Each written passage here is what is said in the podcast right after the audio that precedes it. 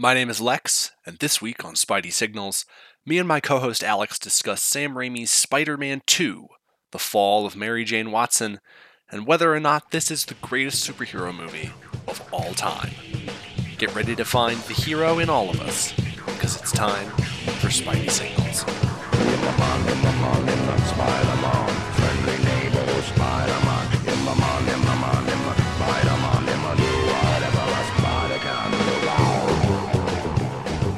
Welcome back to Spidey Signals, the podcast where two guys with the same name talk about Spider Man movies.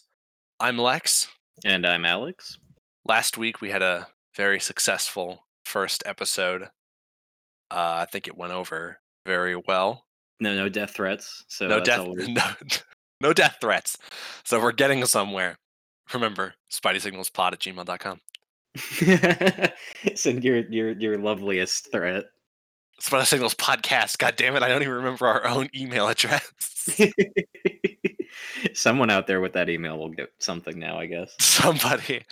Anyway, this week we're talking about Spider Man 2.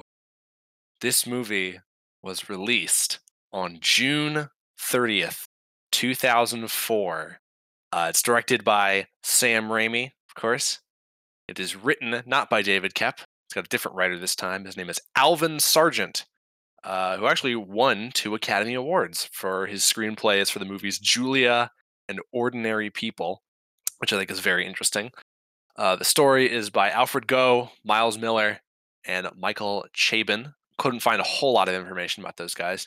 Uh, they're the ones who came up with the plot, and Sargent wrote the story.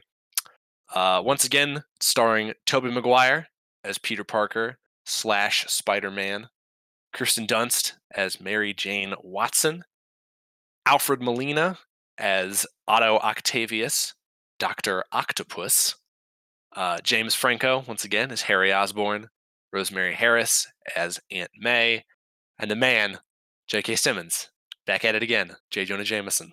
Music is by Danny Elfman, uh, and I wanted to point this one out. Uh, effects are by John Dykstra. Have Uh, it's a different effects team from the last movie, and it really tells. It, re- you can really oh, tell that sure. it is. I have written down uh, when I was taking my notes. I wrote down John Dystra, two big question marks right after that because all my life somehow it slipped past my radar that John Dykstra worked on this fucking movie. I He won an Oscar for this movie. phone. Uh, I, I did know that uh, Dykstra has won awards in the industry, but I wasn't aware a that this one won, and b that he even had anything to do with it. And it is so so telling. He's a legend for a reason, and I I, I was blown away again just thinking about the fact that he was attached to this one. For those who are not in the know, John Dykstra did a lot of the effects for the original Star Wars. Uh, he won an Oscar for that movie. He made the Dykstraflex camera, which is one of the first uh, remotely controlled, uh, computer controlled cameras. Uh, and he won an Oscar for Best Special Effects for this movie. Uh, and they still look really good, especially compared to the PS2 graphics of the last movie. Yeah, I would say they hold up considerably better as well. Yes. Uh, budget of $200 million, a little more expensive. Uh, box office of $789 million, so a little less than the first movie, but still a hefty take in the summer of 2004. So, Alex, what are your personal experiences of the movie? So my personal experiences with it are uh, pretty straightforward. I, I was, you know, riding the high of the early 2000s, having seen the original over and over and over on home video. And uh, two comes out in theaters. I have a distinct memory of seeing it in the theater uh, in the days before, you know, you would know anything about plot leaks or or anything like that. You weren't accidentally getting shit spoiled for you left and right on the internet. You just went and you saw a movie and you loved it. You know, goddamn uh, I I had that experience. I was about eight years old. I saw it with my brother, my mom, and my aunt. And I distinctly remember we went to Burger King for lunch after. So that was that was a good day. Uh, I'm one of those who was blessed with the opportunity to play the video game tie-in as a child. Uh, Spider-Man 2 as a movie and as a game stand head and shoulders above uh, things that came out that summer. Ask anybody that's played that game before the PS4 game. Spider-Man 2 was the best Spider-Man game. Uh, so you know, I, I I give the movie a lot of credit for inspiring the game. They're both you know two halves of a fantastic coin. Um, but as far as Spider-Man 2 is concerned, um, that was really what got me into like, oh, I want to go to the movies again later. It was a really like, yeah, ah, man, looking back in hindsight, I, this is only occurring to me now, but like, if I could pick any quote unquote superhero movie to have seen in the theater that day, I think I would pick Spider-Man 2 out of anything because it's it's just so uh, it, it, lends itself very well to the screen. If if that makes any kind of sense, it's it's the quintessential like big summer movie, if you ask me. Yeah, like like we talked about in the last movie, last episode. Um, the Raimi trilogy is very melodramatic, uh, and it's very bombastic and theatrical. Mm-hmm. So seeing them in the theater, I think, is a very good way to sort of capture that that energy. Mm-hmm. I'm in the same boat as you. Like I said in the last episode, I was a little too young to see the first one in the theaters. Uh, but I do distinctly remember seeing this movie, specifically the scene uh, where it's Peter's birthday party, really early on. Mm-hmm, mm-hmm. Uh, I remember seeing that in the theater, uh, but I absolutely loved it. I watched the first two movies on home video all the fucking time. Uh, huge fan. I still have like folders and magnets on my fridge and like all sorts of merchandise from when the movie came out.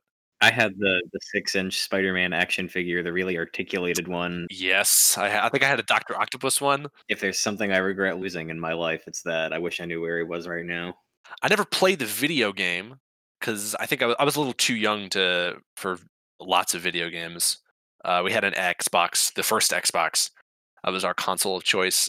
Uh, but we never never got Spider Man two.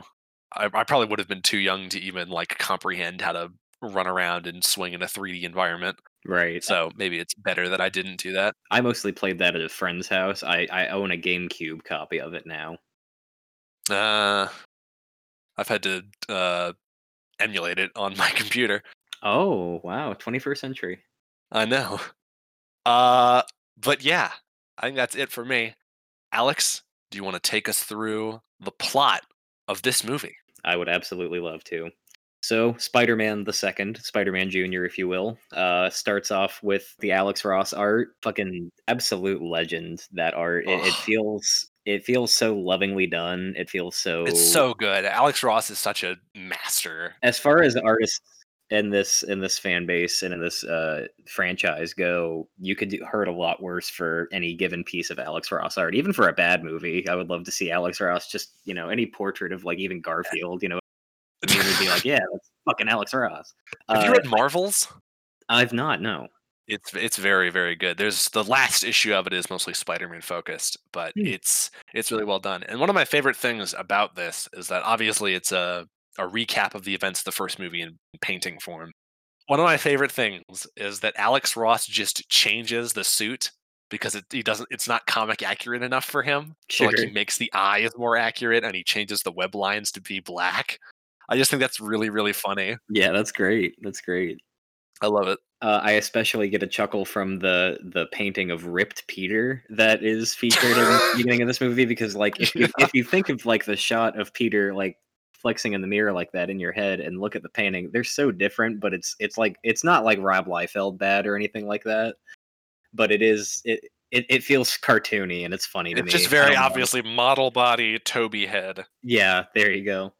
Uh, we get some more wonderful uh, Rick Deckard Peter Parker narration about uh, Sleepy Peter Parker. I, Sleepy I, Peter.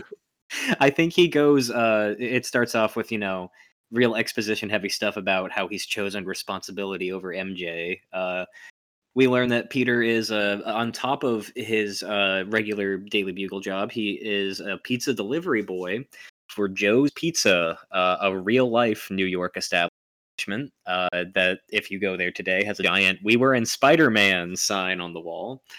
Uh, he works for a man named Mr. Aziz, who is a complete hard ass. Not not like a J. Jonah Jameson hard ass, but if you've ever worked at a pizza place, it's a pretty accurate take. I think uh, people that own pizza places or at least manage them aren't really happy people.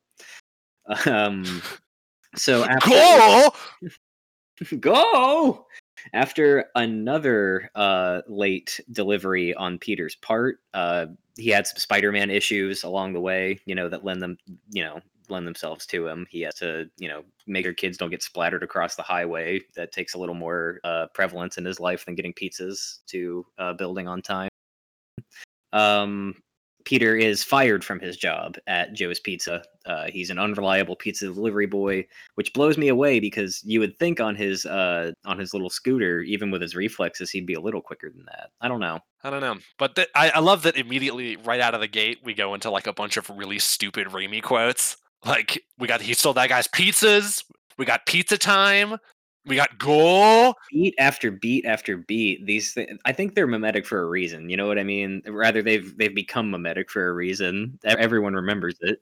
All right. So last episode I talked about I had a theory about the Star Wars prequels and these movies, hmm uh, but I didn't elaborate on it. Sure. so I don't sure, want to sure. leave everybody hanging. So I'm going to do that now. I feel like they're very similar. Uh, they both came out at around the same time, early to mid 2000s. Uh, a lot of the same. So that in- that case, there's a lot of the same fan base, a lot of crossover, or at least a lot of Mhm. people who are- who are around the same age, early mid 20s, who are like nostalgic for those movies. Both franchises ended up getting bought out by Disney uh, and getting new versions of them and the people who like the Raimi movies and the prequels usually do not uh, like the Disney versions. They also have lots of memes that they like to run into the ground and mostly aren't funny anymore unless they're in the movie. But I just, I, it's there's a lot of weird. I feel like if there was a Venn diagram, uh, it would be almost a perfect circle. It, there's a lot Mhm. of weird overlap between those two groups. Yeah, it, it it it lends itself a lot to what you're talking about as far as timing and uh, demographic goes. I imagine you know if you were seeing movies in that time span, you saw both. It was just kind of a Yeah. You know, they, I did. Box. I, I absolutely did. Revenge of the Sith was the first movie I saw twice in the theater. Um, I remember seeing Revenge of the Sith. I remember seeing this movie in Spider-Man Three. Yeah, there you go. Um, but as as far as you know, back to plot. Uh, Peter is fired from his pizza job, which is is sad. We get uh, a cutaway back to him at the Bugle being fired and rehired. Um, Peter is bringing artistic, non Spider Man pictures to Jameson, who absolutely detests that.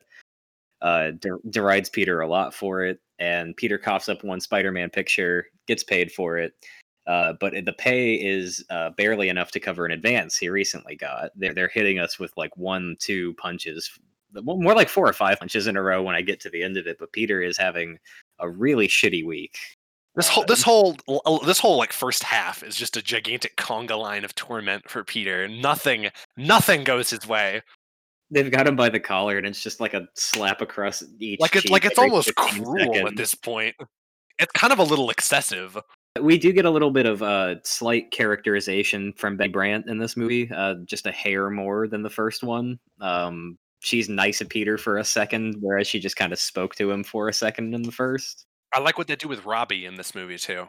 Yeah, yeah. Robbie shows some spine. He shows a little initiative. He's he's Uh, very he's very much pro Spider-Man, and he absolutely positively knows that Peter is Spider-Man. That's a fun idea. Yeah. Um, There's I no way he doesn't that- know.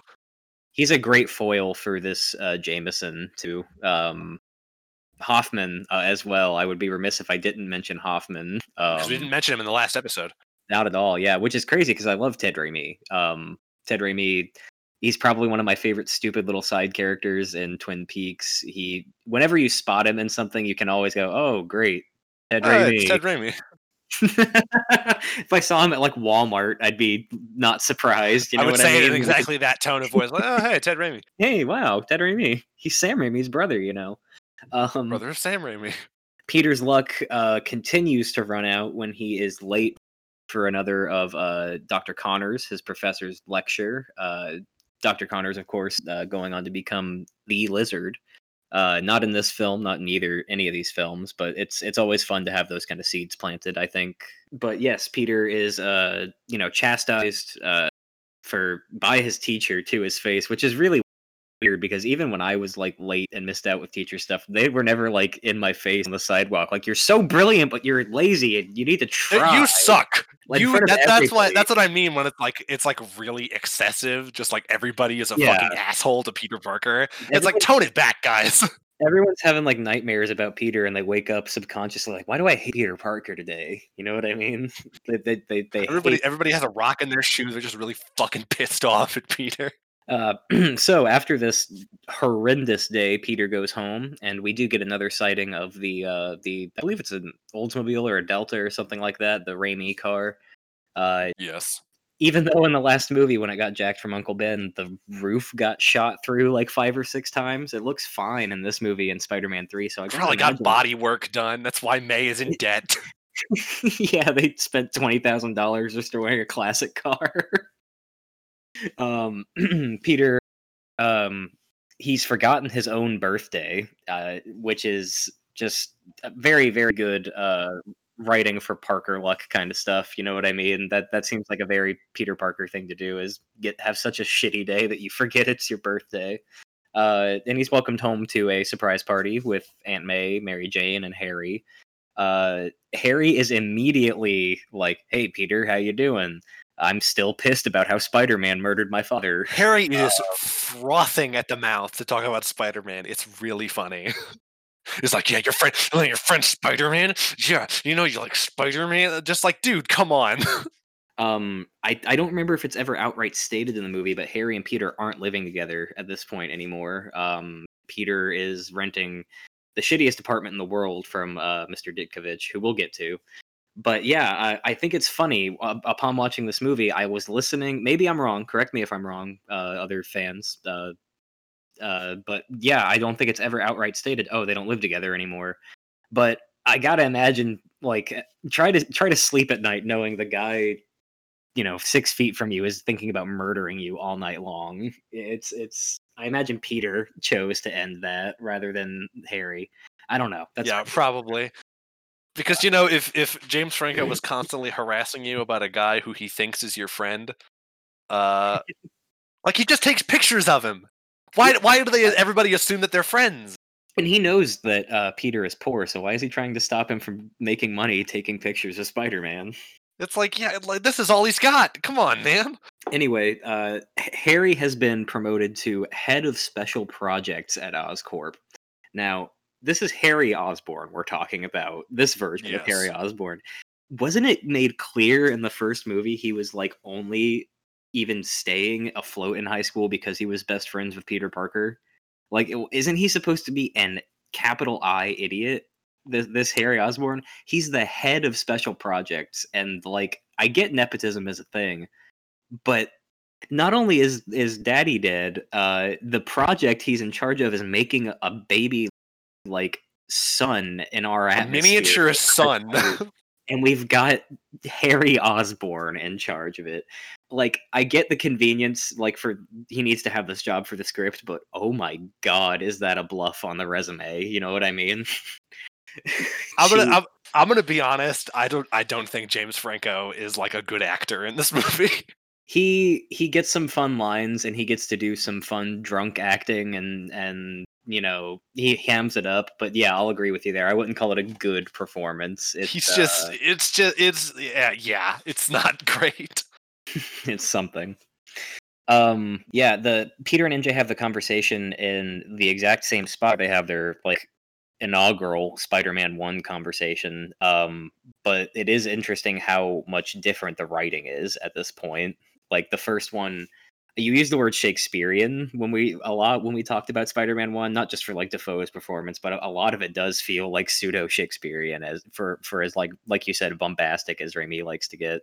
Yeah, I, I I got that kind of like pining Shakespearean love dialogue from the first one, and it really feels a lot different in this one. Um, maybe it's because more people wrote the script. It goes in that kind Yeah, of like other. three, three people made the story. One guy wrote the script. Uh, but Mary Jane in this movie just feels really off. Yeah, I think it's because you have like four or five men writing a woman. There's there's there's something. We'll we'll get into this more as we go on. But uh, yeah, Mary Jane is just very off in this movie. Peter uh, once again uh, chooses to deflect MJ's advances, um, and she does reveal she's seeing someone who turns out to be uh, J. Jonah Jameson Jr. I believe. Yes, John Uh, John Jameson.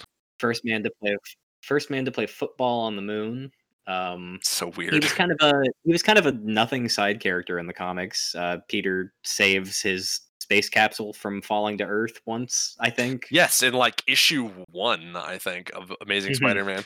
Which you think would color J. Jonah Jameson to be like, hey, maybe he's fine, but no, it never ever did. Not even No. for a second. Uh, Peter does, however, promise to see Mary Jane's play.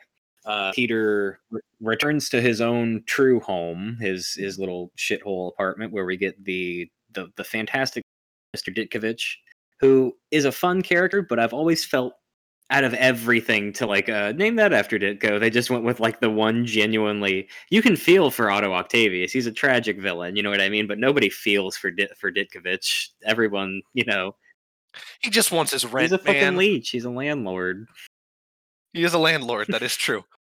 Just But you know, uh, it's like I'm I'm glad I'm glad they at least gave Ditko a shout out beyond the yeah, it, it's more than nothing. It's more than nothing.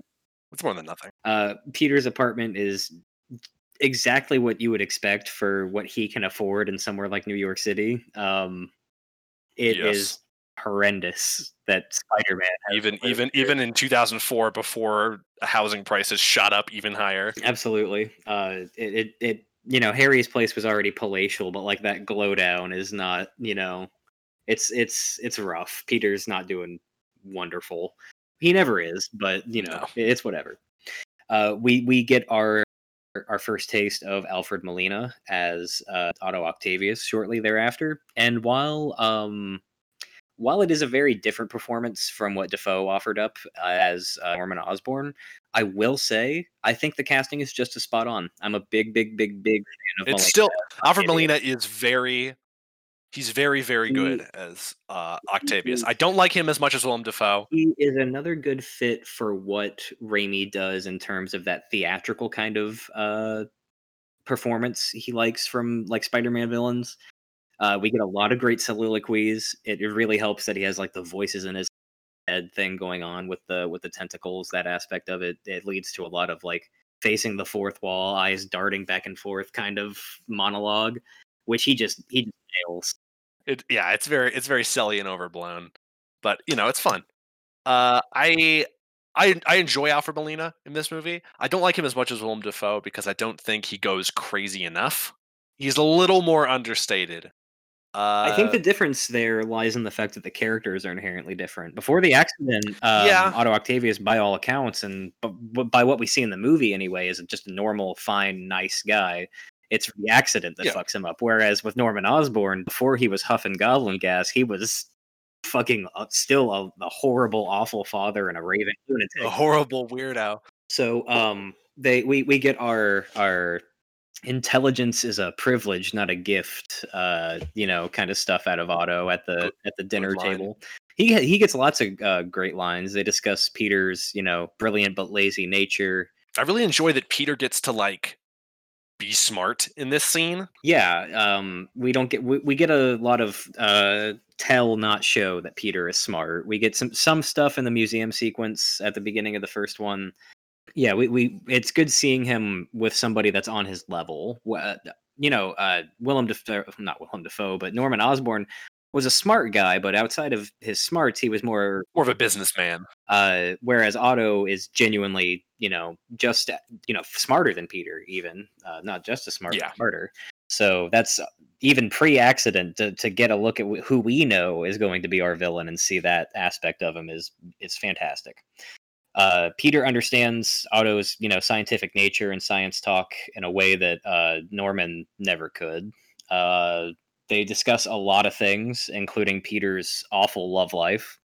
And another thing I love that humanizes Otto is that he's one of those dudes that's like, oh, poetry. That's the answer. Be all, end all. Oh, poetry. uh, he he says it's more complicated than science, in his opinion, um, which I think is a fun, another fun reflection of his personality. We learn a lot about Otto as like a person, way more, way more, way more than we did about Dafoe, uh, his his Norman. Um, it, uh, but I feel like you know, with a sequel, you have to you have to kind of up the ante a little. You have to push your villain. You know what I mean? And uh, they Yeah. in this way they they really emotionally grow him before he's just a single-minded i need my precious tritium uh kind of guy Yeah, I feel I feel like I feel like he's really good in this pre-Ock part, but once he becomes Doctor Octopus, he sort of I don't know becomes like more one-dimensional. Yeah, definitely. He has a lot of depth to him that's just gone once he becomes. a It's just it's just gone, and then it comes it comes back at the end, and part of that is Oh, yeah. because he becomes more he becomes more of himself. But part of me wishes that he was sort of like a conflicted. It was more conflicted about it. Yeah, we, we do get bits and pieces of that, but never anything substantial. And I feel like part of me is wanting uh, the Doctor Octopus from the PS4 game, just because that version of the character is so good. hmm Definitely Uh, takes on it. Yes, it's just it's just making me want PS4 uh, Doc Ock. Anyway, Uh, Peter does attempt to go and see Mary Jane's play, but uh, he's refused entrance by the doorman. Uh, well, let me before I get ahead of myself. There is a police encounter on the way. I had it written down on a bullet point as some Spider-Man shit happens. Um, oh hell yeah, yeah, it, it's it's your average night in New York City. Uh, they're firing machine guns into apartment buildings from the road uh, at Spider-Man. Uh, the whole affair ends up destroying his scooter. We get uh, poor Scooter. a cop car flips and almost kills like a dozen people, which was you know rough. Would have been rough. Imagine if he wasn't there. Good Christ, New York sucks. Uh, he pulls up and, and a really really great scene. He pulls up to the the theater where MJ's play is happening in the robber's car and is fully aware that it'll be towed. I I, I always love that scene. That's a good joke. Um, but in the end, he is refused entrance to the play by the doorman, uh, and and probably the second best Bruce Campbell. Uh, well, maybe not. I don't know. The third one's fun, but nothing beats fun. no- nothing beats the wrestler. If you the the announcer, if you ask me, that's that's it's just it's fun. yeah. The Usher is really fun. Uh, two notes that I have. Uh, one before the scene where he goes to the play. Uh, Peter like reads poetry in uh A the laundromat, yeah. the laundromat. That's a that's a real goober moment. A, Oh, yeah. a, a classic goober moment that could only come from Tobey Maguire. I like the idea Uh, of some guy just sitting in front of his dryer waiting for his shit, and he keeps hearing this grown man whisper to himself, "Day by day, he gazed upon." it." And the other one is that uh, the play Mary Jane is in uh, is the importance of being earnest. Mhm. Uh, and I think that's a very good argument for why this movie works, because this whole trilogy is a very earnest thing. it's fun. Uh, Raimi has a habit of being very overt with his like literary references like that. Uh, Yeah, Ash cutting his hand off and then putting it under the bucket with uh, a farewell to arms on top comes to mind. When he when he wants to make that kind of thing clear, he'll put it on the screen in big letters like that. So I think the play name Yeah. does kind of does factor into that kind of thing. Um, we get a brief cameo of the original Spider-Man theme song with the violin lady in this movie shortly thereafter, and I don't know why, but that that always made me like very happy as a kid. Uh, just a fun side note there. I, I always like hearing it pop up. Um, it's all it's always good when they when they do it. They they have it play. I think in the beginning of Homecoming, and I'm like, Mhm. fuck yeah. it's it's a good one. I like it a lot. That that that had me like in the theater, like, oh fuck, yeah, all right, yeah. I'm, I'm glad I gave Homecoming a chance. Uh, after seeing uh, MJ depart the play with her new man, uh, Peter goes to drown his sorrows with crime fighting, as as you know, as you do. Uh, As you do. but his uh, world renowned and beloved by all organic web shooters crap out on him. Uh, his powers are essentially fading due to the intense psychological conflict that he is experiencing every waking moment of his life. You know what? He wouldn't be in this situation if he had web shooters. Exactly. He'd just be he'd be a normal guy swinging around with web shooters. He wouldn't be able to crawl up walls, but you know he could still get around. He he drags his his ruined bike home after. Does he has? a- Does he have a fall here? He- yeah, yeah. He fall. He uh, he falls and then he goes in the elevator. Yeah, yeah, that's right. Um, is that the Hal Sparks scene, or is that That's the later? Hal Sparks scene. Yeah, wow, Hal Sparks. How, how are you doing in 2020, dude? Where you been? That you're you're what's gonna save 2020 is Hal Sparks. God.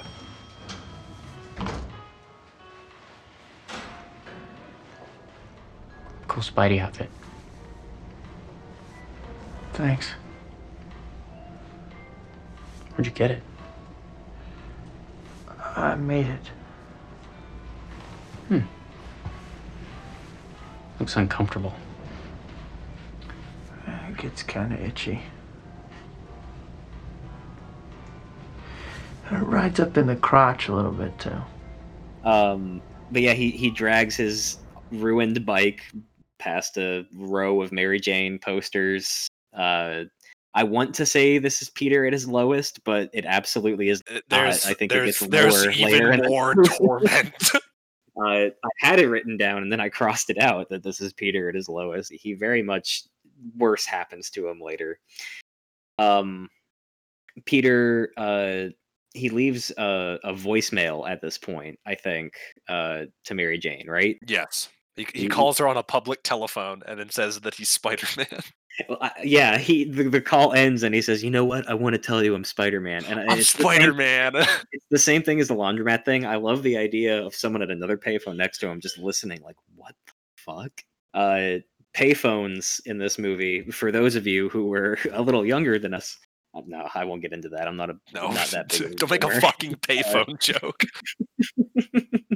Um, Peter in this voicemail sounds very, very, very wimpy, and there is a, a split amongst the fan base where a lot of people, you know, they they think who's the better Peter and who's the better Spider-Man out of all these actors. And uh, an argument for, or rather, an argument against Tobey's Peter that I hear a lot of times is that you know he he, is, he for the most part is portrayed as as this big sad boy crybaby until literally like the end. No, he's still crying at the end of the third movie. I Yeah, think. he's still crying at the end of the third movie. He's just he's just always like what- that. that's what people bring up a lot is that oh he's he's very emotional but like comic peter very much is an emotional dork and Yeah.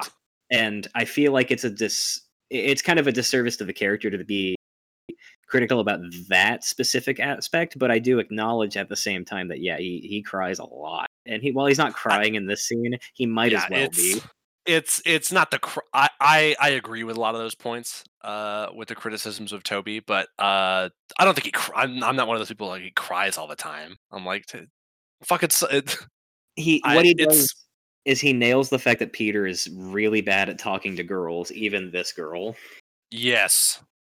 um it's a, it's a poignant soliloquy he gives there's a lot of soliloquies in this A lot of soliloquies. This is a soliloquy filled movie. from there we get a great great great sequence in the form of the uh, reactor demonstration Yes. uh i absolutely love his stupid uh otto's really stupid uh rubber band joke the the $20 bills and the rubber band uh, yeah. this man can he can talk to a crowd he's he's not like his experiment versus a norman osborn experiment nobody's like stand at the edge of the room like oh god what's this madman gonna do you know uh he, he was a little more respectable in that sense You know, he does he does still have it in his apartment. yeah true true um Another thing that. I love is that uh the robot arms, like the Mhm. the main Doctor Octopus robot arms, is just like a side thing compared to like the mini sun project. It's like that's just that's just so that's so funny to me. he shows them both off but he's clearly like he's a little more chatty about the arms he's like oh i'm glad you noticed you know like, I oh, look at these cool arms I made. Also, I was I was hoping you would ask. They're Bluetooth compatible. uh, so he explains his project. He he is going to essentially construct a mini sun, uh, providing untold uh, renewable energy, perhaps uh, for the world, for New York City at the very least. From there, he unveils his his helpers, these these tentacles, arms, whatever you want to call them, which translate uh, very well to the screen. I want to say uh, this is where they look really good. really shine. It, it even what 16 years later, still yeah, even in even not phenomenal. just in the effects, but in like the actual des- like the art design of them, they look really good. I think I think they're my favorite versions of the arms because there's like so many different versions of the arms, like the ones in the PS4 game and the ones in like the Spectacular Spider-Man cartoon. I want to say your average uh, comic book depiction of them is like a really long hot dog shape. It's rounded at the end, you know. Yes, got these goofy little like semicircle pincers on the end that are like just a little grabby shelf thing. I, Uh, li- I like I like the coloring of them. It looks it look they look really good. Theoretically we know one does but maybe all four have like a six inch stiletto blade in the middle of them for some reason I don't know. The, he ar- put the arms just do what the arms need to do. maybe he added that later when he was a villain he found it on the ground and he was like i'm gonna put that in my It's like, oh, let me do this. Um, so he unveils the arms, which are going to aid in the experiment. Uh, you know, fun modernization of the whole costume, pretty much. Uh, they, they it translates very well. It's not the goofy green boiler suit with the yellow shoulder pads. Uh, it- You know, it, it, when you adapt these kind of costumes, there's a lot of ways to go about it. The Green Goblin was one way; it was very tactical. This was a lot more it was realistic without uh, forsaking the goofiness of the comics. I It's- a good way to put it. we're, we're as as we're gonna as we're gonna find out through these movies uh it's very hard to make a costume look both good on screen like on a human being uh and be accurate to the comics. They're they spend a lot of time throughout these movies trying to get that balance right. It's a fine uh, line you gotta walk. it's a, it's a it, you gotta you gotta they, they have to you have to work you have to have a really good designer if you want it to work properly The uh, the arms are AI powered, but there is a neural link inhibitor chip uh, at the base of at, at the top of it, at the base of Otto's neck. Um, with all of that said and in mind, uh, the the experiment itself is is powered by a resource called tritium, which I'm fairly certain is a real thing. Uh, i don't, I don't- think it is I I who knows? Uh, Google probably does. Uh, it is real yeah, it could be. Who knows? It's, It's a radioactive isotope of hydrogen, though I, I- don't think it comes in like golden geometric spheres. yeah, maybe they had that like custom pressed. That could be. who knows? Uh, There's only the, 23 pounds of it on the whole planet. uh, the money for all of this is uh, being fronted by Oscorp, uh, which which Harry reminds us like four times, I think. So the the reaction occurs. It's it's a demonstration going on, and Otto kind of refuses to to pump the brakes on this, and the reaction kind of destabilizes. It's it's much stronger than can be controlled, and uh, the destabilization of it causes uh, this surge of power that uh, essentially, if it had gone uncontained, could have taken out a, a sizable chunk of the district of New York that it was in. What it ends up doing is, uh, I don't know if anyone else is injured, but uh, Rosie, Mrs. Octopus, suffers a very, very awful Raimi death. Uh, we get a great that great shot of the glass flying at her with a reflection. Is I want to say she's the only fatality or injury, which I think she is. I think she's the only fatality. Yeah, that fucking sucks. for anyone else that would be a serious hubris, like okay, wow, I should stop thing, but not And it, and it just and it just and it Um, destroys the very fragile inhibitor chip. Like, why would you have that thing so exposed if it's like made of glass and like easy to break? Uh, I should mention Spider-Man does, uh, in fact, for the most part, save the day here. Uh, the, the, not only does the reaction, it doesn't just stop on its own. He, he has to show up and yank some cords, some giant comical big plug cords out of the wall with. Uh, yeah, big plugs. Uh, he saves Harry's life again. Uh, well, I, this, I guess that would be the first time, not again, but Yeah, this is the first time he saves Harry's life. Him. This doesn't change anything, and I'm like, fuck you. he, he he embarrassed me by touching me or whatever he says. Like, okay, man, Spider Man just saved you. Whatever. All right, cool. Um, Says my favorite line in the movie. I have nothing left except Spider-Man. mhm. That's that's that's that's us right now, man. That's us. um, but yeah, great great sequence there, uh, which I'm fairly sure or fairly certain rather goes right into the uh, his surgery. They're they're attempting to separate, I believe, Doctor Octopus from his appendages. Uh, he not he, but the tentacles uh, kill all of the attending staff in a very Evil Dead sequence, right down to a snap zoom on a chainsaw. It, it, It- it's- yeah, it's great. Espe- especially this year, th- these past this year and last year, I watched the Evil Dead movies, and this is it made me realize how good this sequence is. hmm Yeah, you you can tell even if you have no other knowledge of Raimi, you're like, wow, this guy could do horror movies. You know what I mean? Yeah, it's very it's very good. It's like and it's like so silly too. Like when she like scratches her nails on the ground, yeah, yeah. she gets pulled away. It's it's very it's very classic. Anybody sense. take shop class? Otto escapes the scene and uh, realizing what he's, you know, what he's done and what he's become, he flees to what is it, a partially sunken cathedral Uh, like an abandoned dock, that just just yeah, out out out in New York Harbor. It's like okay, fat stained glass window on it. Uh, it's just some it's just some abandoned warehouse. but it's home. It's home. It's home. Live, laugh, love on the wall. Otto, Otto gets his arms to put up a little "Live, Laugh, Love" sign on the corner. We get an, another Daily Bugle sequence. Uh, Doctor Octopus news is breaking. This is where he is dubbed Doctor Octopus by Jameson. And we get a great little uh, Doctor Strange name drop, which is super, super relevant. And at the time of recording, uh, at this point, you know, the directors drop and change like flies, and I'm dreading the day this could change. But at this time of recording, Sam Raimi is attached to the Doctor Strange sequel. Uh, that which is gonna be fucking dope. that has a lot of people's heads buzzing, the possibilities, what could happen. Other than the new Spider-Man movie that's coming out, which I'm obviously going to see. Yes, yes. This is the only other MCU movie that I'm interested in. It's- It's like fuck yeah. yeah, I'll, I'll be there for that. I'll, You know, I'll, I'll I will be in the in the theater for anything Raimi does ever, even if it sucks. So yeah, count me in. Uh, we get a great a great sequence where uh, Aunt May is attempting to get refinancing done for the house. Correct? yes. uh, she wants to get she's listed all of her you know collateral her assets all of that and it is still not enough to get joel mchale to uh Pre hair pre hair plug Joel McHale. yeah looking looking very alton brownie with his with his hairline in this movie uh no offense alton brown love you Love you, King. With that said this is uh some some serious parker luck more, maybe more parker timing they happen to be there at the exact moment dr octopus is there to uh Steal gigantic bags of gold coin. it up. You know, like they have in a vault with behind a big cartoon vault door in a bank.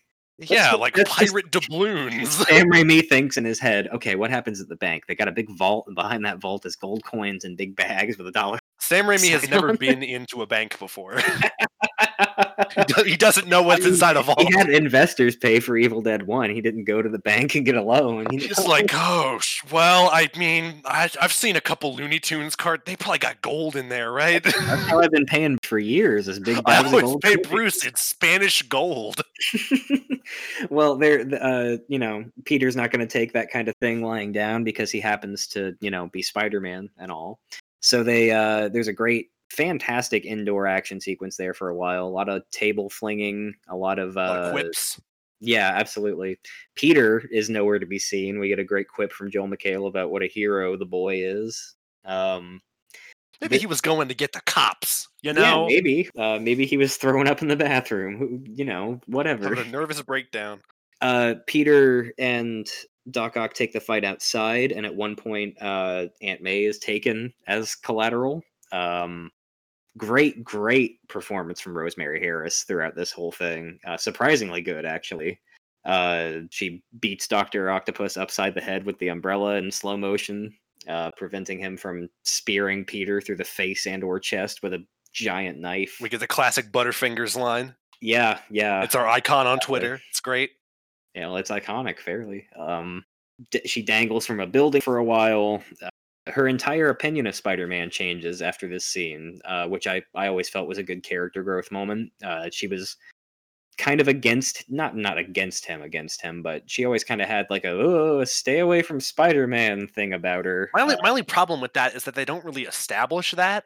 I think it's brought up like once. They bring they bring she it up at the beginning. begin- like Peter taking pictures of him. They bring it up at the beginning of this movie. Like she doesn't talk about it at all in the first movie. Yeah. It's like, oh, that's kind of sudden. I feel like they could have done a little something with that. They could have done a better job with it, but And it's weirdly characterized too, because like Spider-Man obviously saved Mary Jane at the end of one, so it, and Aunt May likes and speaks to Mary Jane often, so you would think like, oh well, you know. Anyway, this this this whole this whole sequence, Aunt May is kind of like really like silly for some reason. Like she's like Yeah. hanging onto that umbrella and she lands and she thanks the statue. she's it's got like- a manic depression going on because she didn't get the toaster. Yeah, and like it's it, Aunt May is kind of weird in this movie. She's really good in some parts, but she's also really weird in others. She was on new old people medicine. You could say that about lots of the characters in this movie. Very true. Very true. So from uh so so Otto, you know, I believe, you know, he doesn't escape with any no one dies, I don't I don't think. He doesn't murder straight up murder anybody. He doesn't murder anybody, but he, does. d- he does get money. He does secure the funds he needs to build another sun generator. Well, most of the A bigger one because because the his octopus arms told him to. It's New York, man. That kind of thing happens all the time, son of Sam. My, I'm evil because my octopus arms told me to. So we uh, are then directed to the banquet scene in honor of J. Jonah Jameson Jr. Uh, I, I don't think it was for anything specific. I think it was just, hey, isn't he great? kind of thing. Was it his birthday? Was it? I, I don't know. They call him they call him the handsome, the heroic, the delicious. Like Yeah. what the fuck? it was 2004. You know, maybe they were recording for E or something. I couldn't tell you. Um, it is a hell of a a one-two punch of like emotional, like Peter's having a bad time. scene. Peter has a horrible, awful time. Um, This is where this is where Peter finds out that Mary Jane is uh, his boss's girlfriend, which he's Mhm. getting he's getting cucked by his boss's son. yeah, uh, Harry is there, and he is drunk. I, I think James Franco could have even been drunk uh, during this. He And you know, we did talk about in the last episode they do hate each other, so maybe maybe some some reality came out there. could be. Uh, Cinema cinema verite. he immediately launches into a fuck Spider-Man spiel as soon as he gets Fuck near Peter. Uh, Peter has to, you know, take pictures the whole night. Uh, he's denied hors d'oeuvres.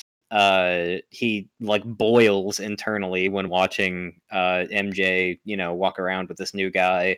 And uh, she makes a lot of like conflicted faces at him, which is like Mary Jane's entire character throughout this movie.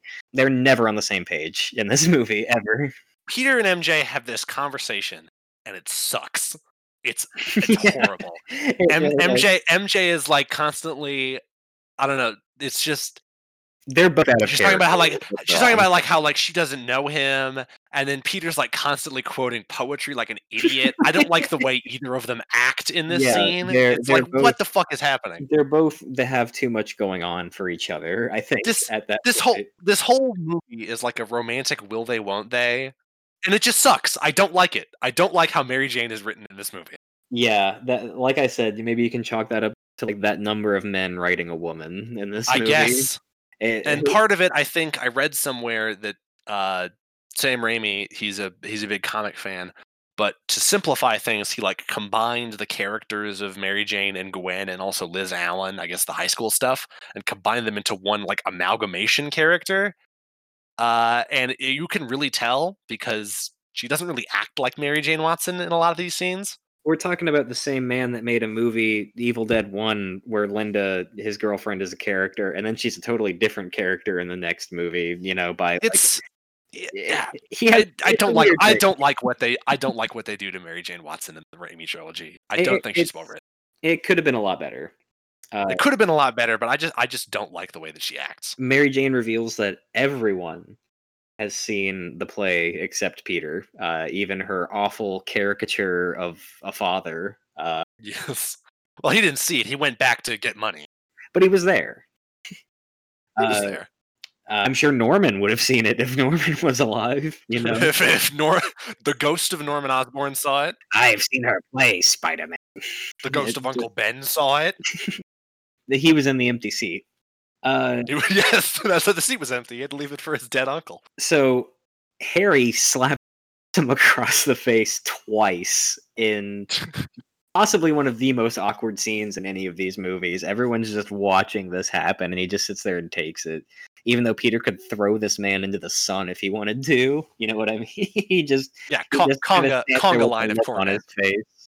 Uh, in the immediate aftermath of that, MJ and uh, J. Jonah Jameson Jr. reveal that they are engaged. I just call him the astronaut guy because he's like a complete nothing character. I have him written as JJJ Jr. every time. JJJJR.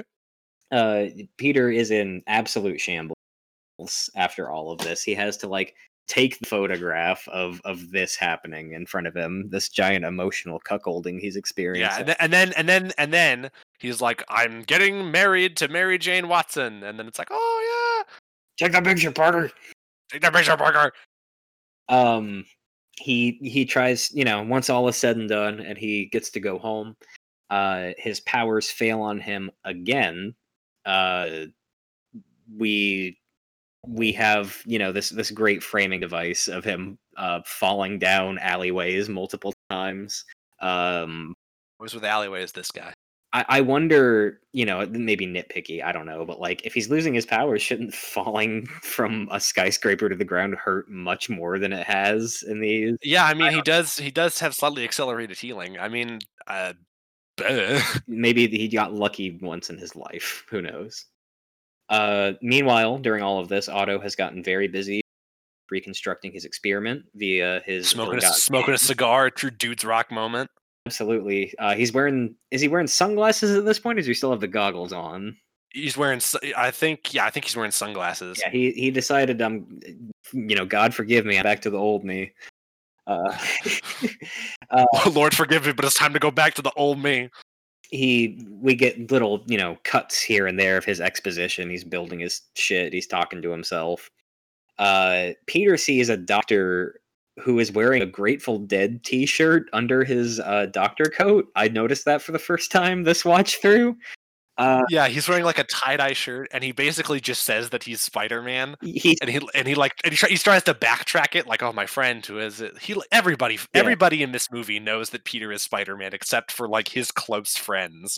I love how they give this character this this this doctor this nothing character. He's wearing a tie dye shirt and he like sits down like a cool doctor next to Peter when they talk, and we never see or hear about him ever again. I hope that do- I hope that I hope that doctor's doing all right. Yeah, was he a family doctor? Was he Peter's doctor when he was a scrawny nerd? And he's like, "Wow, Peter, now your heart beats exactly perfect, and you're muscly, and you can jump 15 feet in the air. You're you're doing great, dude." Like, yeah, this guy totally knows he's He Spider Man. know. Your blood work says uh, you're part spider. What's up with that? Everybody knows Peter is Spider Man, except for the people who don't need to know that he's Spider Man. we get a phenomenal nod to the uh well not just a nod but a straight up shot for shot uh recreation of the uh the classic spider-man no more This this whole scene is really fantastic. It's he has like a conversation with Uncle Ben in his head. great great uh cliff robertson uh dream sequence kind of thing Yes. um visibly older visibly older uh but you know we no one can help that uh that that he expounds on the those principles that that he wanted to drive into peter honesty and fairness and justice uh and peter kind of denies him and rejects him it's very it's very biblical this whole this It's this- probably the best. It's probably the best acting Tobey Maguire does in this whole movie. Yeah, I like to I like to make I like to make fun of him because it's funny. Uh, but this is like the best acting he does in this movie. credit credit in the whole in the whole trilogy. the, the the you can see the pain in his eyes when he tells him no. You know what I mean? He does a really good job in this scene. He he he knows he's been given a gift, and you see him struggle with the idea of putting it on the shelf. Um, yes. But with that being said, uh, after he denies this this burden and this curse and this dream, he chooses to be Peter, and his life immediately improves in every It's conceivable time for the best scene in the movie. raindrops, Raindrops keep falling on my head. head. Eat that hot dog. he he's excelling at school. Uh, he needs glasses again, but you know eh, they're not they're not quite Chris Chan glasses. He's he's he's handsome enough in them. Uh, he kind of fixes his bike. He maybe commits like a insurance f- fraud or something when he drops him a, a tire on someone's car on accident. Who knows? Uh, he's actively choosing to not follow cop cars to active gunfire anymore. um, Yeah, he like he He- doesn't he doesn't have to follow every cop car. Like not all cops are going to like crimes and stuff.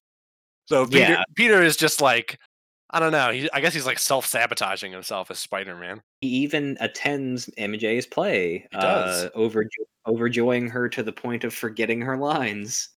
Uh, you know, that's that's a seed they planted is that uh, MJ is a is an actress of quality but gets bad reviews. I, I can't imagine that helped her forgetting lines, you know, and, and the importance of being earnest.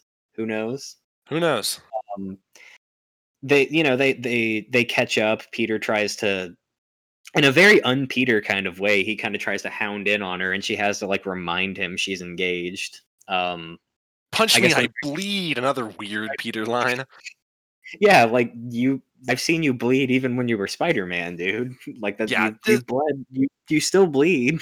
All of the romantic conversations between Peter and MJ feel very off. Mhm. They're not good. And like I like to believe Spider-Man believes in the sanctity of marriage and wouldn't try to like horn in on an engaged woman, but he clearly does. and it's like it's times. it's it's like why is Peter acting like this? yeah. I, I he- understand why I understand why Mary Jane is acting like this, but why is Peter acting like this? Yes, exactly. Peter, you know, he he's unlucky in love, but he's also not like lecherous. It's don't know. it's just really weird. At least like it's not whatever Spider-Man reboot we're gonna get in 50 years where he's in a polycule or something. Oh my god! Just give it time. Holy shit! time. Oh my god! Peter Parker in a polycule. Uh, we're having an open relationship, but he That- gets cucked that- by the Green that'll- Goblin. That'll be the next like Black Cat story. I don't know. oh my god! Why would you put that idea in my head? no, some, some Marvel executive is gonna hear this now, and I'm gonna get an email. Next Marvel week. Executive 2072. We got to put Peter Parker in a polycule. it's what the kids think is hip. Oh my god. Okay. so uh, Peter Peter wants to to choose MJ, but uh, she says it's too late. Uh, and he goes on this spiel about how he's different and he's changed, which is something you can always believe when a man says it. he says, uh, I've, I'm changed, I'm different, and he goes on this weird spiel. And then, like, MJ is like, no, I'm going to get married in a church, blah, blah, blah, blah. And she gets in the taxi, and then she's like, and she's like, and then she's like, you have changed. And I'm like, what? what what note are Huh? you trying to end this on? You know, I'm so confused. Why are she, why are they written like this? she's sending some very mixed Spidey signals. And and we're gonna, oh my god, very mixed Spidey signals. Uh, and obviously that's gonna completely fuck up the ending of this movie. yeah, yeah. It it, it Ah, we'll, get- we'll get I we'll, get there, we'll get there when we get there. Women are the ultimate mystery, especially if you're trying to write them. I guess so. So from there, we get uh, a very I, I don't know if I want to call it like maybe this is nitpicky of me. I don't know. A garbage man brings J. Jonah Jameson the actual real life Spider-Man suit, right? Presumably, there's like not that many that he has. It's from the trash can. Not only does J. Jonah Jameson go, okay, this is one from a trash can. I'm gonna buy it, even though it's you know this could be anything. This could be some smelly like cosplay somebody got rid of out of out of a hotel. But he buys it for a hundred fucking dollars, and you would think like, God, that has to be more, right? It had to be worth. more Peter than that. I Jameson is a cheapskate. well, I, I I understand that, but if I were the garbage man, I would have gone. Okay, well, I'm fucking taking it to anywhere. I know he name drops eBay, but like, do you realize what this is, right? I, I could go anywhere with this and get thousands. Just go, say to the, the, word. go to the fucking New York Times, yeah, they were the like the Post something. the New York Post. I feel, I feel like the Daily Bugle is like the Marvel version of the New York Post. That's the plot of the Post Two with Tom Hanks and uh, The, the. Post, the They get a Post. Spider-Man costume and they have to decide whether or not to buy it. I love the deleted scene. Uh, is it in Spider-Man 2.1? I know. Uh, I never watched Spider-Man other cut of 2.1. I have no clue. that, that that deleted scene of J. Jonah Jameson wearing the suit and like you know That's really great. around on his desk and stuff. That's that's that's good. I've never seen 2.1 either. That that'd be fun to check out someday. The only thing I know about it besides that is there's a different take of Mr. Aziz's Go. He he still yells that, but it's not that exact Go. It's bizarre. Um, New York is clamoring for the return of Spider-Man. Um, the headlines about it even uh later in the movie we get a, a headline saying that crime is up 75% And they're like, "Where is Spider-Man?" And I'm like, "What? do You what?" Uh, uh." where do you think you, you you all you did was write newspaper articles about how much he sucks all day uh peter passes a mugging in progress and does nothing which is you know kind of like the ultimate like not not the lowest point or anything, but like the most not himself. I think He's he he's, he's starting he's starting to realize that maybe he should change his mind. He he needs to keep doing I can't have what I want thing because he's been given this you know this responsibility. Ooh, And then I think Peter and uh, Aunt May have that conversation next. Yeah, uh, Peter admits the role that he played in Uncle Ben's demise, and he explains to Aunt May. He doesn't outright say, "I wrestled Bonesaw." You know what I mean? That He leaves enough out that it's still the truth, but that, it, he's that he's hold, he's holding back. This is a really really good scene. um, he he admits his uh, his deception, I guess, for lack of a better word, and uh, May retires for the night. Just absolute devastating. Yeah, this is acting this is a really really good scene. just just you really buy them as a family unit. I think. Absolutely, Rosemary Harris is very good. When when she when she gets the opportunity to be really good, she's really good. You you buy her heartbreak. Yes, I think in this scene, uh, she actually seems not disappointed, but like repulsed at Peter. Yeah, and like. Peter, I. I I feel I feel really bad for both of them because like Mhm. Peter's like trying to like express this like I'm really sorry, like I don't like he feels obviously horrible about it, but then also at the same time Aunt May is like, oh shit, It, it like, uh, it's it's really very well done. Scene, yeah. It's a bummer, but it's it's beautiful. Uh, Otto, good old Doc Ock. He's he's not really Otto really anymore. He he he he doesn't have the full on you know transition of mental state into into Doctor Octopus or anything, but he he is what he is now. Yeah, he's just silly Yeah. octopus man now. He visits Harry to obtain more precious tritium, and uh, Harry says that he will provide it in return for Spider-Man. He at first wants him dead, but then he changes his mind and uh, asks it for him alive. Harry is such a little shithead. He's awful. Uh, Peter, uh, we get a great sequence where uh, Peter encounters a burning. Is, is it an apartment building? Yeah, That's what I thought. Uh, he he hears there's a child on the second floor, I believe, stuck. yes. Uh, great special effects sequence, by the way. Uh, I, I I have a hard time telling what of it is a set and what is like uh, like digital, you know, enhancement because I, I A lot of a lot of really great scenes back to back to back. yeah yeah. Uh, this is the score in this scene. I wanted to make a special note of too. It's very very hair raising. Very um, They they re- they they reuse a lot of the same score uh from the first movie, but it's still really good. Oh yeah, no, Elfman, uh, solid choice. I think it, I, it blows my mind. He's the same guy from Oingo Boingo. You know what I mean? Like, if David Byrne made a score for a movie, would it be this good? I don't know. I'd love to see David Byrne's Spider-Man score, but that's another another universe. Who I knows? guess so. Uh, Peter does end up rescuing the child. Um, it seems a little. Does does is he using his powers in this scene? Because he hoists the kid pretty easy, and he makes some pretty long jumps. So I'm not sure if the I, takeaway I, is I, to yeah, I don't I don't know I don't know whether that's the heightened reality or if that's if that's Peter using his powers. he's either getting them back or like he's subconsciously like ready to get them back. I think is the takeaway. I don't know. It's it's it's either one of those. Anyway, this scene is really good. It's great. He gets the kid out. He has to, you know, hit some oxygen on the way out because he inhaled a bunch of smoke, and he overhears that someone on an upper floor uh, did not make it out. Uh, strikes a real sour chord within him, and That's really he good. feels like he did good enough, but not, you know, it gets taken Not from him. not what right he could have done. Yeah, after the fact being the worst part of it. Yes. uh, gives a great. I think it's is he talking to himself? I don't remember. Or he's yes, he's, he's like, do I not get to have what I want? the the what I want, the what I need soliloquy. So many goddamn soliloquies. Lots of fucking soliloquies. It, it's it's Experian, man. It is.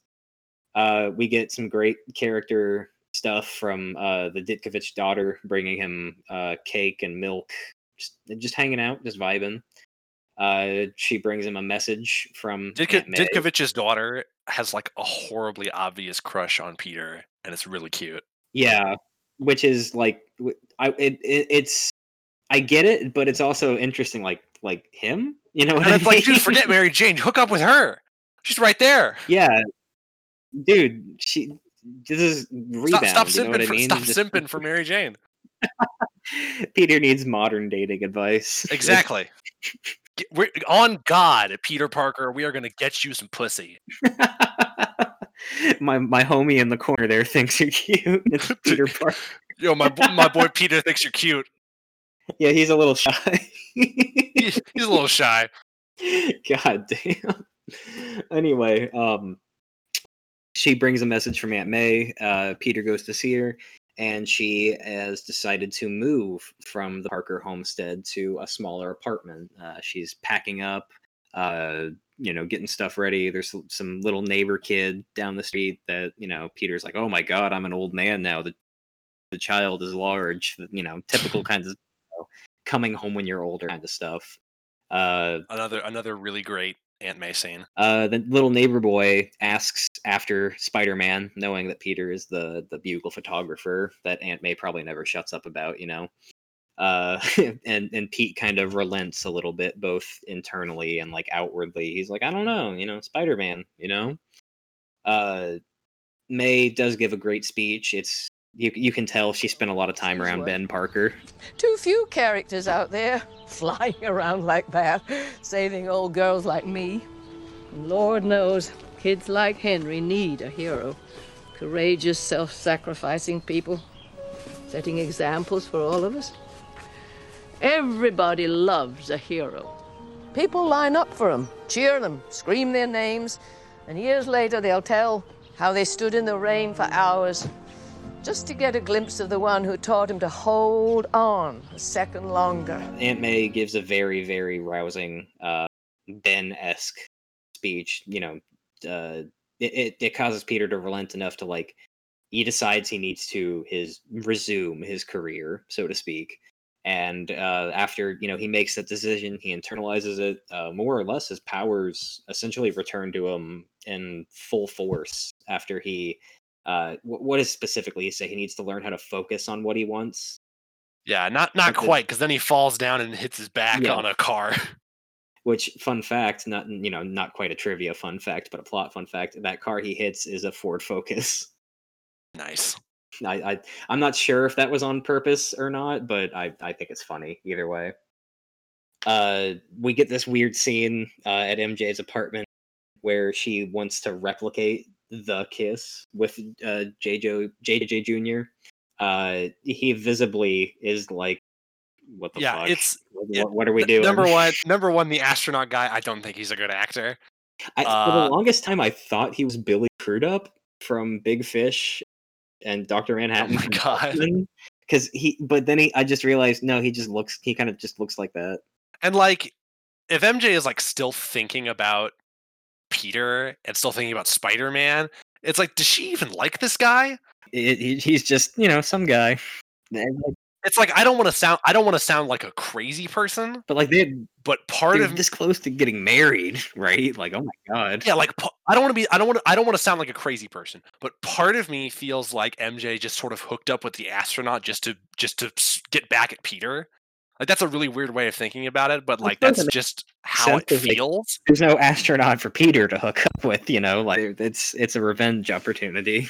Yeah, it's like it's she just feels we- she feels off. She doesn't feel like Mary Jane Watson. That's She my just got- problem with her. She got caught up in a rebound that went too far. Is all it is, I suppose. and she just like didn't say no. She was like, okay. she um she calls Peter to meet up, uh possibly reconcile. Um we get a great little more emotional, terse, tense dialogue between the two. Um Peter backtracks like as soon as MJ is ready. Like like Again, again with the will they won't they. I'm gonna go crazy. her timing. Just, you know. He he tells her that he doesn't love her and it's really unconvincing.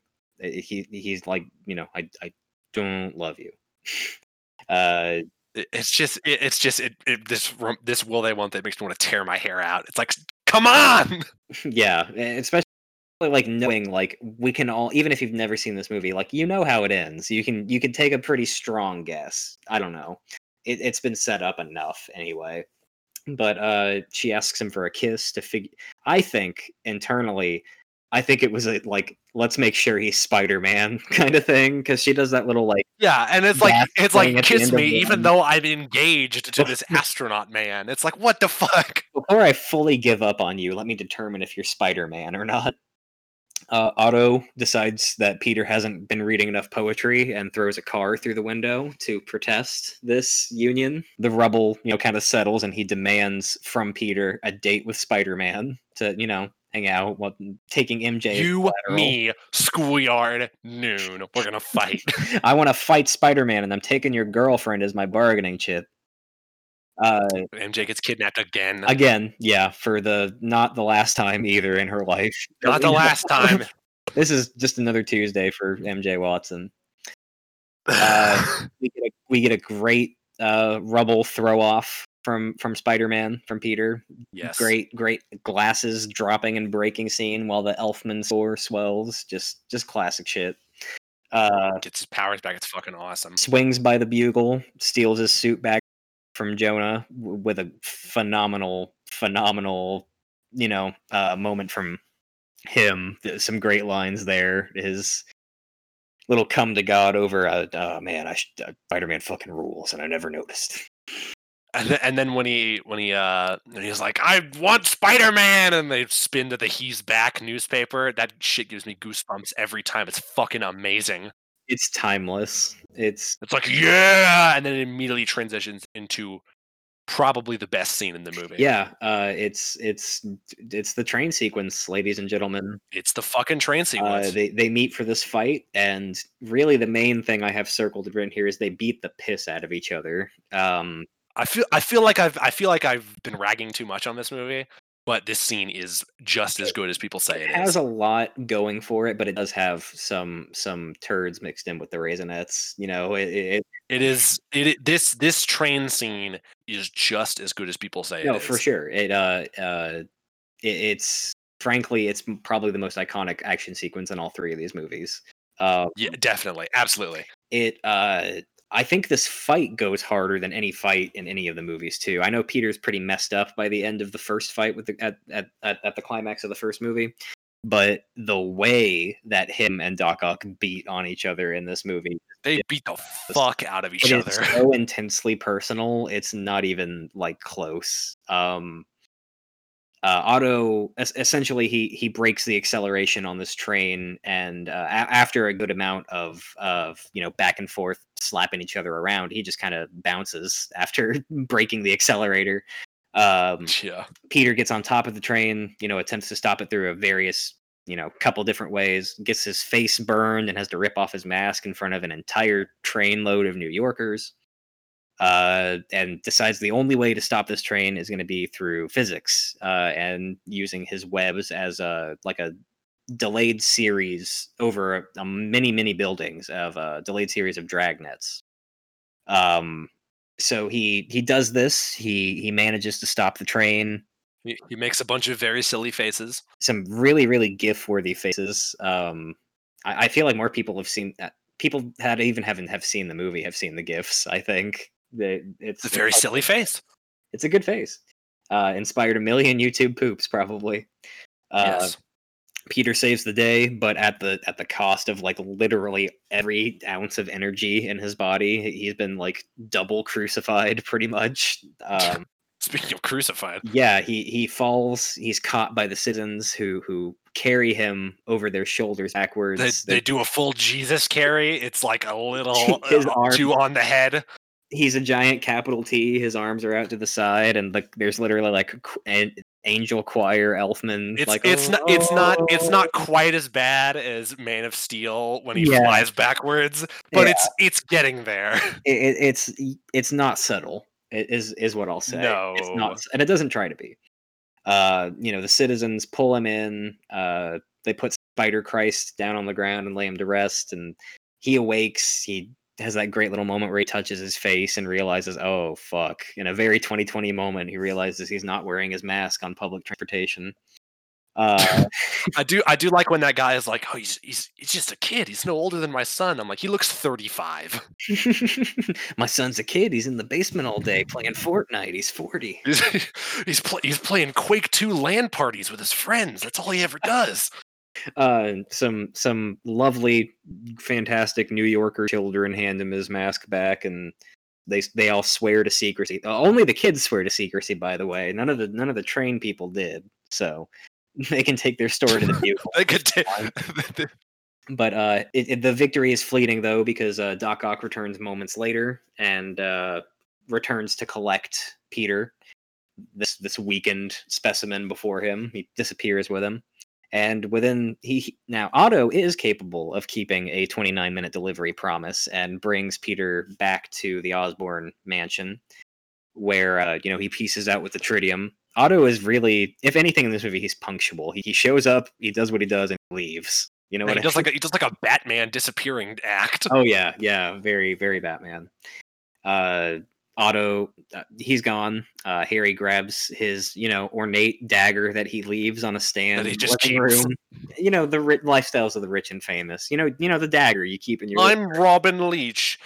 We we're going to look at the daggers of the rich and famous, the Osborn dagger is most known for its large ruby hilt. crafted of the finest 28 karat gold. The Osborn dagger. Solid goblinium. uh harry he's got spider-man on the couch. He pulls the knife. He unmasks him. And son of a bitch it's peter parker. Oh Whoever- my god! whoever would have guessed except everybody. Who would have known? get a great gasp and back up from him. And he he right before peter leaves here he goes you killed my dad. And instead of saying actually no i didn't uh that i can explain that and and defend myself with evidence here's what happened. Peter what does he say He says there are there are things bigger than you and me, and it's like, why the fuck did you not just tell him? Does he even know his dad was the Green Goblin? I don't think he knows it until the end of the movie. yeah exactly uh peter Like, why the f- I, you know what? I need to It's so retract my earlier statement. It's not that Peter doesn't know how to talk to girls; it's that Peter doesn't know how to talk. Peter doesn't want to talk to anyone in this movie. Even his best friend, who like this should be night and day, like super easy to talk to about. It's like, come on, dude. On his way out, uh, Peter puts two and two together about the tritium deal and uh, takes his ass to Otto's lair, his his his sunken sanctum. And uh, this leads to our, our final climactic uh, arc of the movie. Another phenomenal sequence of a big fight, it's awesome. great effects, great action. Um, the fight over the second sun experiment that's in progress. The even bigger one. Uh, MJ is almost uh, sucked into it at one point, but we get a great pull away from that from Spider Man.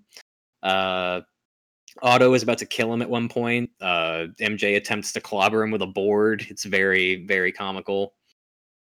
Uh, but we, we get to the point where uh, Peter unplugs the machine, but it's too late. The sun is is sucking down mass like me at any given Chinese buffet.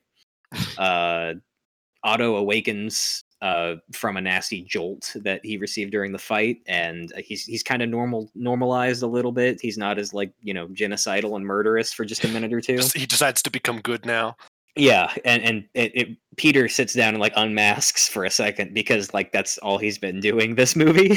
People get people Uh, people get mad about MCU Spider-Man for getting unmasked all the time. Like he does this shit all the fucking time in Spider-Man 2. That's the one that everyone calls the best, and he does it in this just one too. constantly.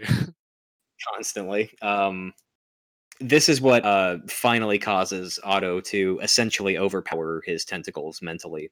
Uh, Peter pretty much talks him down from from all of this. Uh, maybe maybe things would have been different if he knew he was Peter sooner, but who, Maybe. who's to know? Uh, Otto explains that the best way to kill this thing is going to be to drown it in the river to kind of cancel the mass out. And he decides he's going to be the one to do it, uh, choosing to die rather than uh, continue his monstrous new life. And he did he did say when he first got to the docks, he's like, I should be at the bottom of the river. And you know what? It all comes back. Chekhov's river. Chekhov's river. They He- might not be able to write women, but uh they can write uh, Chekhov's guns. he he kind of gives Peter this last like knowing, regardful look before he he goes on to do what he does. Uh, we get a great. I, I like this scene where where MJ realizes that Peter is in fact Spider-Man for sure. We get, we get Uh, the classic we get the classic Tobey scream. Yeah, we- The she she, eternal.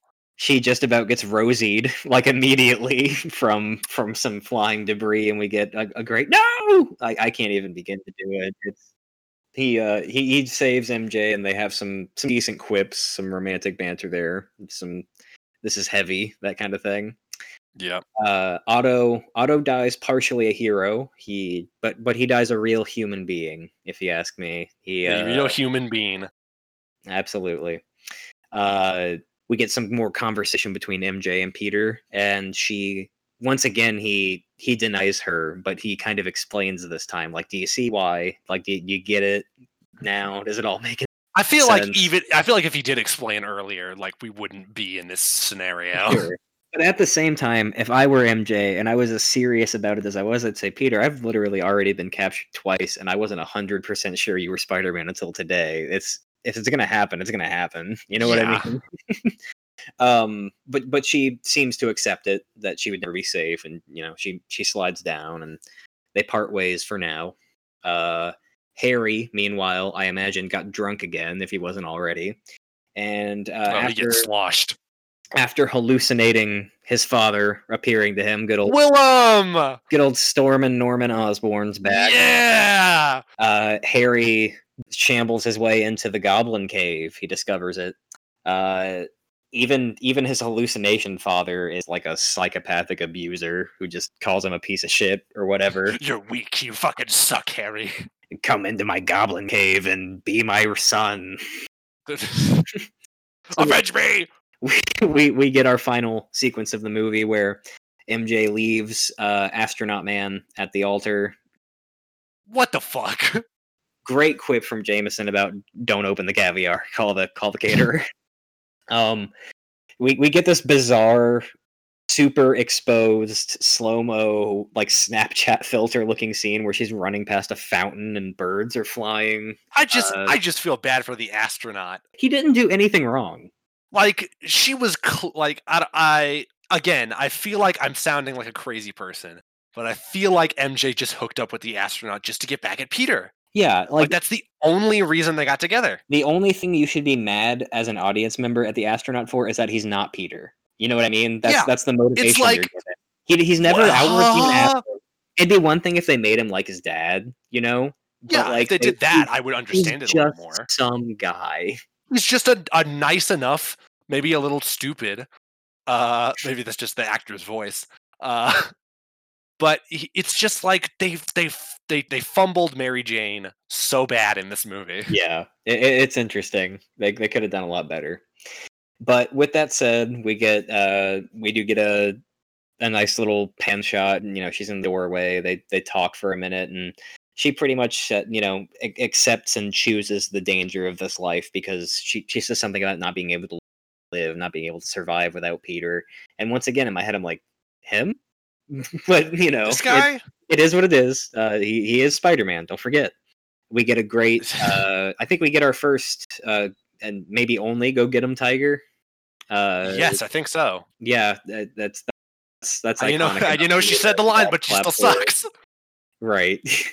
Uh, and we, we cap our movie with uh, some more some more phenomenal Elfman uh, and a- and another great More great music. another swell of Spider-Man music as he swings out into the sun, and we get another gratuitous American flag at the end because fuck yeah, America.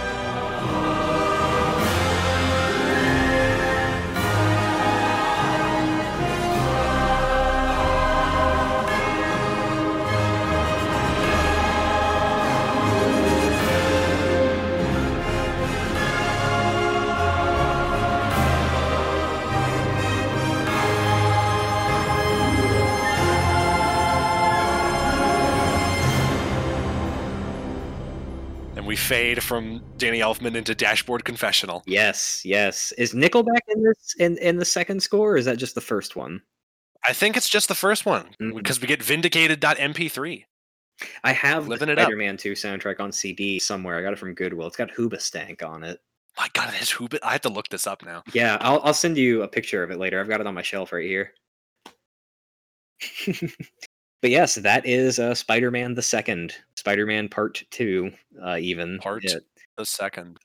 Uh, here we are with uh, trivia and fun facts. Uh, if you look closely, uh, uh, in Peter's room in his shithole apartment, uh, apparently on his dresser, you can see the photo he took of MJ at the museum sequence in Spider-Man One. That that Polaroid Yeah. or whatever. That's I I did not notice that until I looked back for it personally after reading that.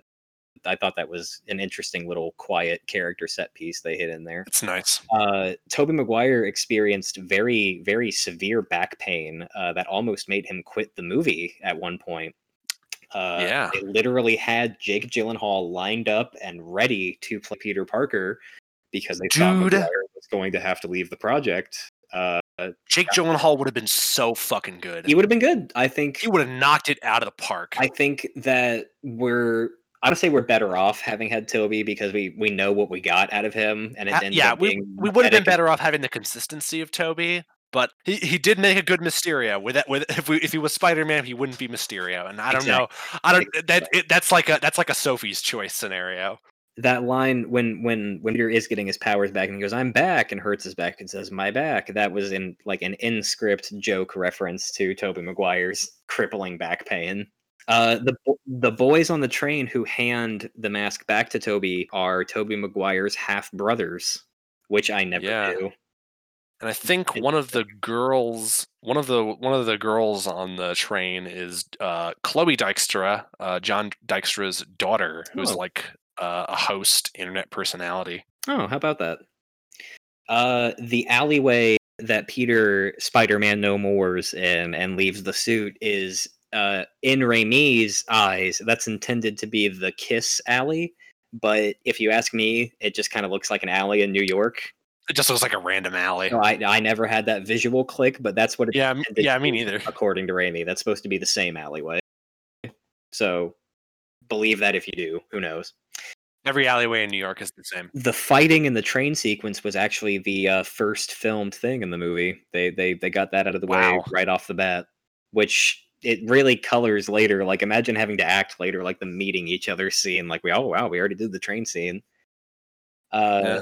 On set to uh, make things easier for the puppeteers and set people and effects people, Alfred Molina named the arms Larry, Harry, Flo, and Mo. So Fuck yeah. I, I That's love that that's canon now. Uh, yeah, I, I love the idea of Molina being like, "Excuse me, can you get Mo out of my face?" You know. That's fucking awesome. Um, Willem Dafoe was originally not intended to return. He was walking home to his apartment one night and saw the cast and crew filming nearby, and filmed his cameo that night after saying hello. Dude's rock. That's a dude's rock moment. I Almost don't want to believe that, but I I want to say I double checked and verified that, and apparently it's true. Um, I can't imagine this movie ending without the Norman cameo because I'm so I'm so happy that Willem Dafoe decided to show up in the other two movies because especially in the third one he br- he brings a much needed sense of you know like oh remember this from the good movie it's like oh yes he he just he has his flair to it. It's part he's part of it. it's so good uh, As I mentioned, Joe's Pizza is a real place, and its phone number was the phone number in the you know material and uh, stickers and stuff in the movie.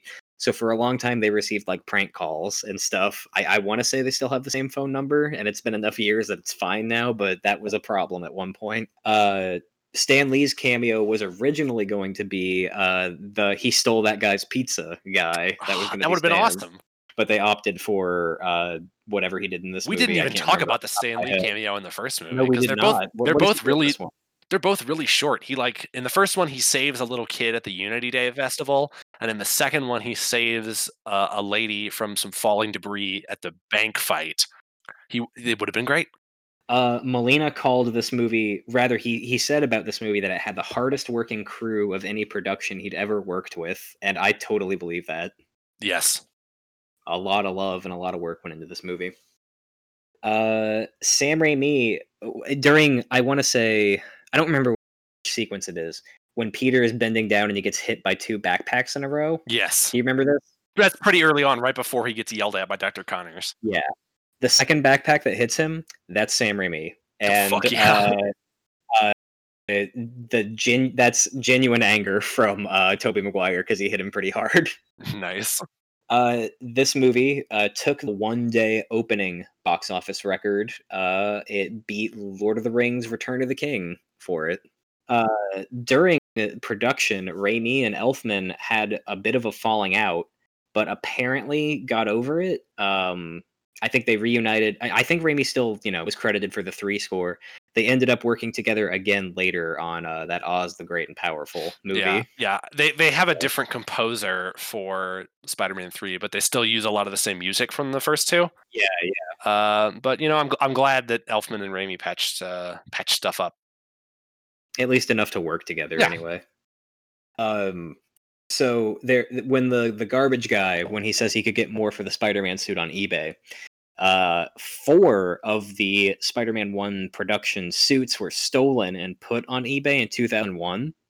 Uh, so that was another little fun script joke Yeah. about getting more for the suits on eBay. Uh, apparently, Rosemary Harris did some of her own stunts, which is even even doing some of them is Awesome. a testament to to to her character. That's great.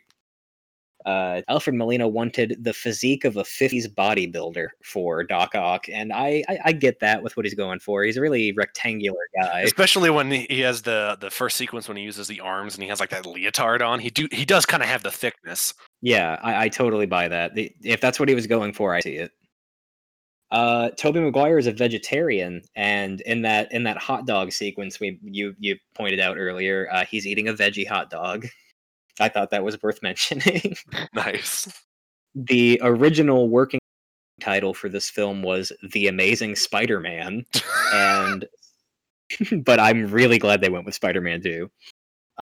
Uh, some other considered titles were Spider-Man Unmasked and Spider-Man No More, which would be interesting, I think, calling it Spider-Man No More, but I don't think it's fully fitting for the movie. I think I read somewhere that they wanted to call it Spider-Man Two Lives, which is even worse.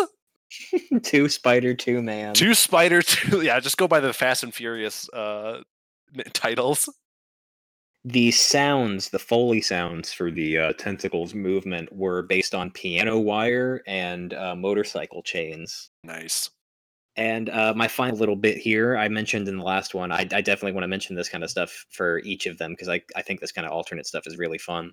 Some other actors that were considered for uh, Otto Octavius were uh, Robert De Niro, who I want to say had I mentioned last time was also considered for uh, for Norman Osborn. I I could I I don't see him as Norman Osborn. I kind of do see him as Otto Octavius a little bit. I, that that's a maybe for me. I'm not fully. That's a maybe. I don't know if you David could play the smart stuff.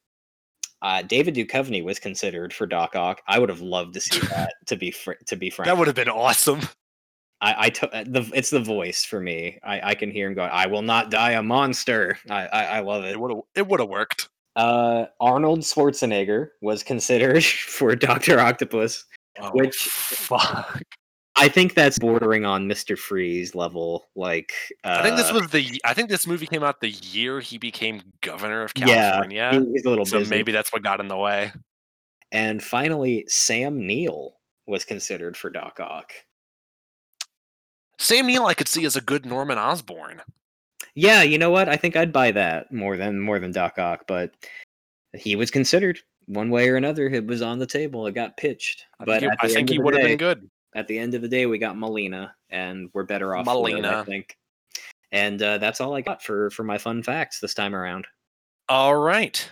So, I think we're going to move on to the ratings and the rankings. Now that we've watched two movies, we can actually rank them. Uh, So, sure. Alex, what would you say is your rating for this movie? my my star rating for this movie i'm gonna have to say i want to call this a i want to call this a near perfect movie um i believe if i'm not mistaken i gave spider-man 1 did i give it a 4 You gave it a four and a half. i gave it a four and a half i want so badly to give this a five stars but there are little things that make the plot clunk here and there Yeah. I, I, I- I think at the end of the day, I'm also going to give Spider Man 2 a 4.5, but with the tiniest little asterisk you could possibly imagine in the corner to to notate it as a higher 4.5 than Spider-Man 1 if that makes any sense at all. Uh I I would call them the same quality of movie.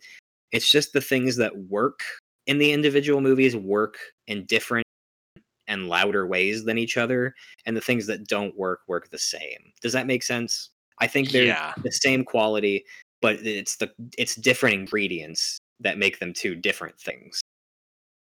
Yeah. So I guess for the ranking, you would put two above one. That's correct. Uh, all right. So for my star rating, I'm in the same boat as you. Uh, when I I first rewatched, I hadn't watched this movie in like a long time, and I rewatched it back in April. Uh, and I felt a lot of the same way. I wanted to give it five stars really bad when I first watched it, uh, but it's it's got lots of really great moments, and some are even better than the first. The train scene, the Spider-Man No More scene, but there are lots of other little things that keep me from enjoying it even more than the It's- original. It's, a lot of it's a lot of the characterization of the movie. A lot of the character the characterization is my problem. Mhm. predominantly with MJ, but f- in broad strokes, Peter as well. Broad broad strokes, Peter. Peter all, Peter's going to get worse in Spider-Man Three. That's going to be a fun episode because uh, this next one because we I, I have a love for Spider-Man three, but yeah, I am also the most critical of it. So like it's going to be time. It's going to be interesting. We got a little critical Uh, with this one, but at the end of the day, we got a think little we got a little more critical this movie uh yeah i feel like i don't want to say this movie's overrated but i feel like it gets maybe just a pinch too much praise because i feel like the sense. strength I feel like the strength of the Raimi trilogy is getting the themes and is getting the themes of Spider-Man right. Uh, and when the characterization starts to slip, like it does in this movie, things start to fall apart. Uh, this movie is still a four and a half banger. It's still really, really good. I will say that uh, with, with your idea that it gets just a little too much praise, I think one thing that has changed that mindset in the last few years is, you know, I won't get too into it, but a lot of people believe that there is a different best Spider-Man movie now. So Yes, especially. that that has changed things quite a bit. Yeah, but those it's those little things, the weird characterization, lots of other things that don't really mesh with me. Uh I don't like it as much as the first one. Really, Uh, for me for me it's I, I I find myself wanting to revisit the first one more than I want to revisit the second one. that makes sense. So for me it's it's Spider-Man and then Spider-Man 2. Hmm. Interesting. I, I I pegged you for a two over one guy, but no, that makes sense the way you phrased. I know I even surprised myself when I rewatched it back in April. I'm like, do, do I really feel this way? It's like, yeah, that's it. That's really how I feel. Well, Uh, makes sense to me, buddy. But yeah, that's our show. It's a long one. Thank you so much for listening. If you got a question or a comment that you want us to read on next week's episode, be sure to send it to our email address, spideysignalspodcast at gmail.com, or you can shoot us a DM on our Twitter at Spidey Signals. Next week, we're going to cover Spider Man 3. So get ready for that shit. Stay responsible. Bye. Love you.